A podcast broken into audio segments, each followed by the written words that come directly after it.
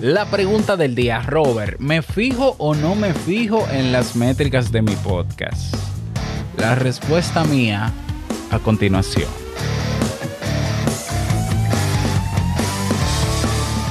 ¿Estás interesado en crear un podcast o acabas de crearlo? Entonces estás en el lugar indicado porque en este programa tendrás claves, técnicas, herramientas, aplicaciones y respuestas para que lleves tu podcast al siguiente nivel. Y contigo tu anfitrión, podcaster y soloprenur que ha hecho del podcast su mejor medio para vivir, el del apellido japonés pero dominicano hasta la tambora, Robert Sasuki. Abre bien tus oídos porque esto es podcast. Hola, ¿qué tal a todos? Bienvenidos a este episodio 90 de Esto es Podcast. Robert Sasuki no pudo estar con ustedes, así que estaré yo, el artelego. El artelego, el artel... Eh, eso es muy difícil, alter ego. Ok, bienvenidos a este nuevo episodio de Esto es Podcast. Yo soy Robert Sasuki el que escucharon era mi otro yo. Eh, creador de Ya lo sabes. Y si no lo sabes a estas alturas, no me estás escuchando o estás adelantando el episodio. Así que ponte en esto. Bien, en el día de hoy vamos a responder a la pregunta. Una pregunta, hoy es miércoles de preguntas y respuestas. Yo a mí me gustaría que tú hagas preguntas para este podcast. ¿Por qué? Porque este podcast es para ti. Si tú lo escuchas es porque es para ti. Y yo estoy seguro de que hay momentos en, el proceso de creación de tu podcast o de, eh, de un nuevo episodio o en la idea de crear un podcast. ¿Hay dudas que tú tienes? Entonces, para eso hemos creado este día. Así que pregunta, ¿dónde? Donde, donde, donde yo pueda verla, naturalmente. El mejor sitio es podcaster.pro, porque es la comunidad donde eh, estamos todos ahí colaborándonos. Y yo te lo puedo responder en Podcaster Pro, pero igual te puedo hacer un episodio para darte mi parecer al respecto. Así que ánimo, ánimo que no estoy aquí para juzgar, estoy aquí para aportar. La pregunta de hoy, ¿me fijo o no me fijo en las métricas de mi podcast?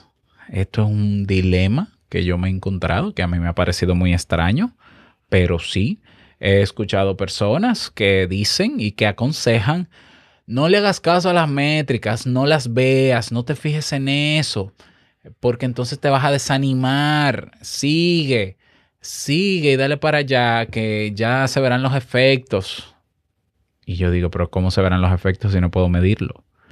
Si las métricas no tuvieran importancia. Ah, bueno, hay, hay, otro discurso, ¿no? Hay personas que dicen, no, porque las métricas no son 100% objetivas, porque fallan, porque no miden bien, porque es cierto, es cierto, hay fallos en la métrica.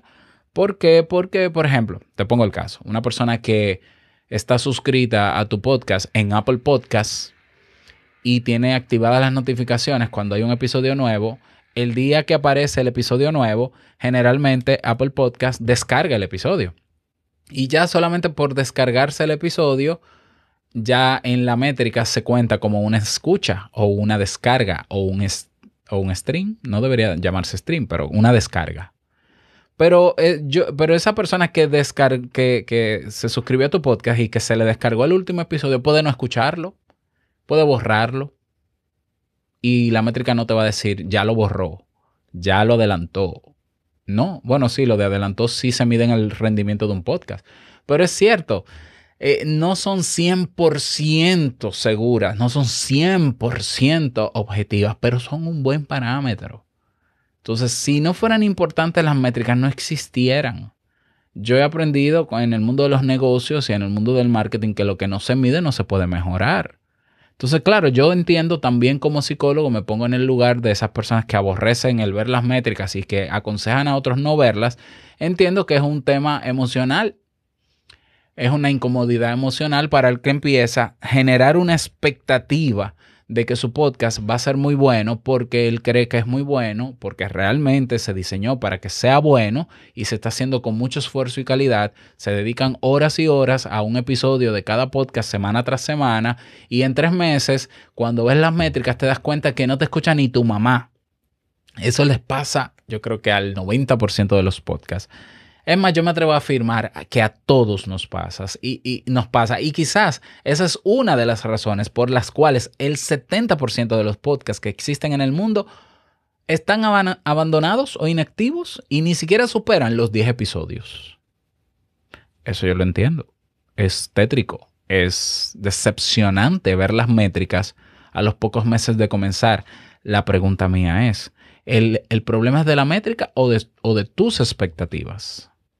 El problema es tú creer que por el esfuerzo que el esfuerzo que tú dedicas a tu podcast es proporcional a las descargas? Absolutamente no. Una cosa no tiene que ver con la otra. Tú puedes tener el mejor podcast, el mejor producido. Tú puedes contratar al mejor editor del mundo, al mejor diseñador de sonido, al mejor guionista. Tú puedes contratar a un premio Nobel en literatura para que te haga, el guion, buscar la mejor voz del mundo, tenerlo en todas las plataformas, invertir un millón en publicidad, no, yo creo que si inviertes un millón te tiene que ir bien.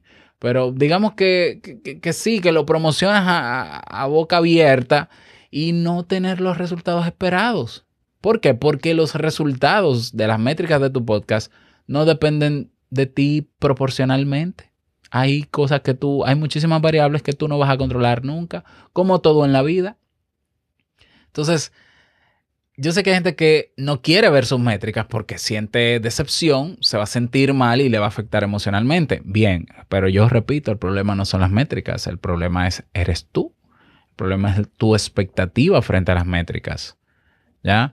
No es proporcional, la métrica de un podcast no es, no es proporcional al tiempo de producción de un episodio. Porque si fuera así, imagínate, entonces eh, ¿qué te digo? Yo, si, si fuese así, si las, las descargas fuesen proporcional al esfuerzo que hago, yo debería tener muy pocas métricas. ¿Por qué? Porque yo no me esfuerzo tanto haciendo mis episodios, para nada. Yo un episodio, por ejemplo, este episodio que tú estás escuchando, lo que dure de grabación, agrégale 10 minutos más y ya está publicado, porque yo no edito. Entonces, si es proporcional, yo debería tener muy pocas descargas. Porque es que una cosa no tiene que ver con otra. Yo entiendo que te esfuerzas, yo, entiendo que duras ocho horas produciendo, quitándole hasta, cortándole hasta la respiración en la edición a tu podcast, pero es que eh, eh, eso es una cosa y la métrica es otra. La métrica es un parámetro lo más cercano al objetivo posible y aterrizado, que es importante que tú sí lo veas desde el primer día. ¿Para qué? Para tú diseñar estrategias para mejorar el alcance, por ejemplo, porque las métricas te van a decir te van a decir cosas que te van a ayudar a tomar decisiones importantes. ¿Como cuáles? Pues mira, ya te digo, yo estoy aquí frente a mis métricas de Blueberry, que para mí son las más completas. Son métricas que también tienen certificación de la IAB, que, que aunque no sean 100% reales y objetivas, al menos hay algo que les avala como veraces y puedo presentarla ante una empresa y marca y facturar con eso. ¿ya? Entonces yo estoy viendo aquí, por ejemplo, en Blueberry, que si yo veo las métricas de enero 2020 de mi podcast Te invito a un café, las métricas fueron 16.116 en todo el mes. Con un las únicas, las descargas únicas, fueron 14.501. Sin embargo, en febrero las descargas únicas fueron 90.599. Hay una diferencia abismal entre 16.000 a 109.000 o a 90 mil. ¿Qué pasó? O sea, ante la pregunta que me genera esto es, ¿qué pasó en febrero? ¿Qué hice yo diferente? ¿Qué mejoré para que hubiese una respuesta diferente, una métrica diferente en dos meses que están unos, unos al lado de otro? Bueno, yo soy consciente, porque veo las métricas, de que desde diciembre, lo primero, desde octubre yo he visto en mis métricas, vi una disminución que se llegó a ser incluso de un 30% de las descargas de Te invito a un café. Y eso yo lo atribuí a la situación de pandemia. yo te puedo hacer más o menos un análisis que ha sido confirmado con la gente de mi comunidad. Algunos perdieron el hábito porque no iban de camino al trabajo, ahora no van, trabajan en casa, cien mil cosas. Ante eso, ante esa realidad que, en la que yo me di cuenta por las métricas, yo en diciembre me propuse mejorar el posicionamiento de los posts de mis episodios en mi blog para que sean para que resalten en Google a la hora de que la gente busque informaciones y llegar a personas nuevas a través de Google, lo que se llama el tráfico orgánico. Eso fue en diciembre. En diciembre las métricas fueron más o menos 40 mil las descargas eh, generales. En enero bajó a 16 mil, como te dije, o a 14 mil. Pero los efectos de ese trabajo que yo vengo haciendo desde diciembre se vieron reflejados en febrero. Estamos en marzo. hoy es 10 de marzo cuando yo grabo este episodio. Y solo en marzo, en estos 10 días, yo tengo 15 mil descargas. Si yo hago una proyección, y eso solo lo puedo hacer viendo mis métricas, si yo hago una proyección de si en 10 días yo he hecho 15 mil descargas y mantengo ese ritmo, entonces en 30 días voy a tener 45 mil. Yo proyecto para finales de marzo 45 mil descargas. Si mantengo lo que estoy haciendo, pero yo también puedo durante estos próximos 20 días desarrollar nuevas estrategias o herramientas. ¿Para qué? Para aumentar ese 45 mil descargas. ¿Cómo? Déjame entrevistar a un podcaster, déjame hacer más promoción en redes sociales, déjame ir por aquí, déjame enviar correo, déjame todavía optimizar más los artículos que tengo en mi blog. Nada de eso puede ser posible si vas a ciegas con tu podcast. Tú dices, no, pero es que yo lo hago por gusto. Tú lo haces por gusto, pero ¿qué pasaría si por gusto nadie te escuchara? ¿De verdad tú harías un podcast, aunque sea un hobby, si nadie te escucha? Yo de verdad no le veo sentido. Porque entonces guárdalo, guárdalo en tu móvil y escúchalo tú. La verdad es que todo el que hace podcast quiere que se le escuche. Esa es la verdad. Gane dinero en el futuro o no, se dedique a eso como profesión o no, por lo menos es el gesto de que me devuelvan escuchándome. Las métricas te ayudan a llegar a donde tú no sabes a dónde ir si no las ves. Así de simple. Más decisiones que yo puedo tomar. Fíjate, yo puedo ver aquí el porcentaje de distribución de mi podcast el 80% de las personas que escuchan mi podcast, por ejemplo, eh, en general, el 76.9% es a través de aplicaciones móviles. Pero eso, esa es la visión global. Y en marzo ha habido una variación. En marzo, sin embargo, ha sido el 80% el que me ha escuchado desde un móvil. Y en febrero, bueno, en febrero fue un 89%. O sea que en marzo me ha escuchado más gente, quizás a través de otros medios, porque ha bajado de 89 a 80%. ¿Eso me puede llevar a tomar mejores decisiones? Absolutamente. ¿Por qué? Porque si yo veo que más personas, cada vez el porcentaje de personas que me escuchan desde una PC es más alto, yo puedo mejorar mi página web, el diseño de mi página web, que sea más intuitiva, que el reproductor se funcione, que cargue más rápida la página web. Esas decisiones se toman con métricas en mano puedo ver también el total de descargas, el porcentaje de descargas por eh, dispositivo electrónico, por, es más, por sistema operativo. Por ejemplo, mira, te invito a un café eh, completo, las métricas completas. El 69.3% de las personas que me han escuchado en Te invito a un café desde el año 2015 han sido con dispositivos de iPhone o iPad.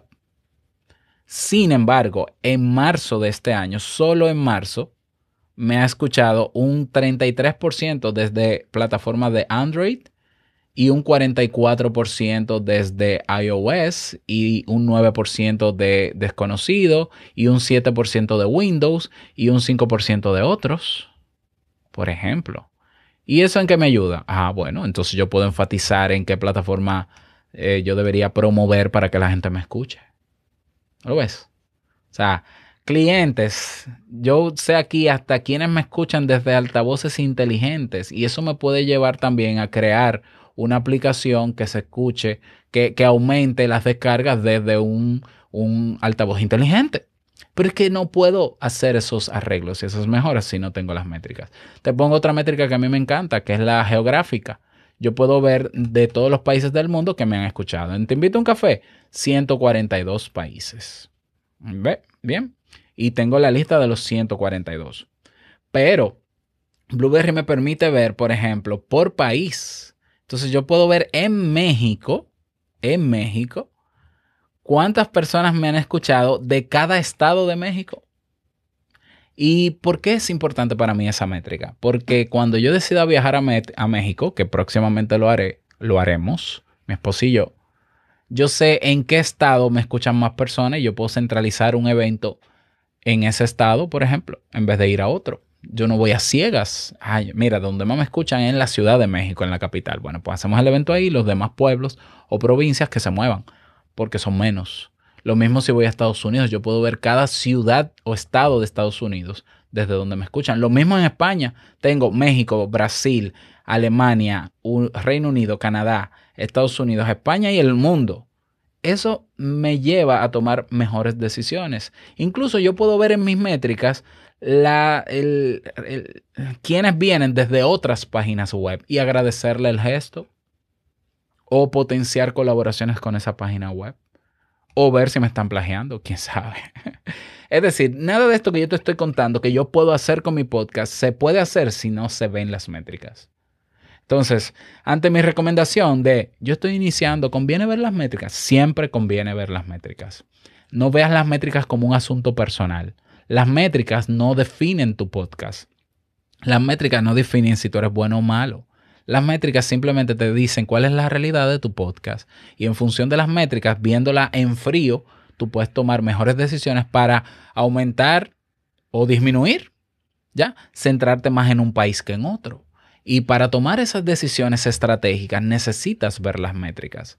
O sea, el problema, las métricas no tienen ningún problema, que no son 100% efectivas. Bueno, pero yo creo que en, otras, en otros escenarios tampoco hay variables que no sabemos. Pero si podemos tener un parámetro, o sea, es evidente que entre enero y febrero ha habido una, un aumento de, en las descargas. Yo no sé si es exactamente ese es el número, pero lo ha habido. Y eso habla de que hay algo que yo hice antes para generarlo. Y, y realmente yo lo hice sin saber cuándo se iba a generar. Pero se generó en febrero ese aumento. ¿Lo ves? Entonces, desde el primer día hay que ver las métricas y y iterar o iterar no es, no es la habilidad, es pivotar. Pivotar es, mira, tuve cinco descargas, ¿cómo puedo tener más? ¿Dónde está mi gente? ¿Dónde está la gente que le interesa este tema? Está en grupos de Facebook.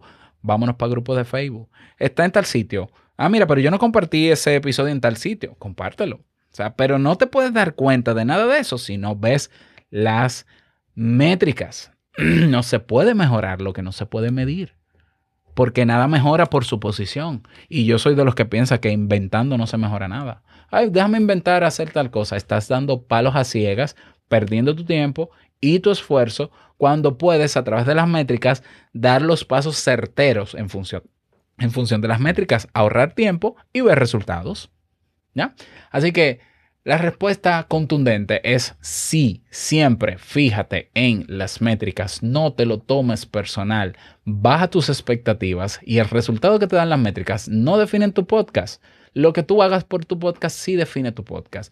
Ponte a trabajar mirando las métricas, toma mejores decisiones en función de las métricas, sigue viendo las métricas y verás cómo ese esfuerzo adicional que hiciste, esa nueva estrategia que implementaste, va a tener resultado en la métrica. Sí, funciona. Así que a trabajar en ello. Nada más, desearte un bonito día, que lo pases súper bien y no quiero finalizar este episodio sin antes recordarte que el... ¿Qué? ¿Recordarte qué? Que lo que expresas en tu podcast hoy impactará la vida del que escucha mañana. Larga vida al podcasting. Nos escuchamos mañana. Chao.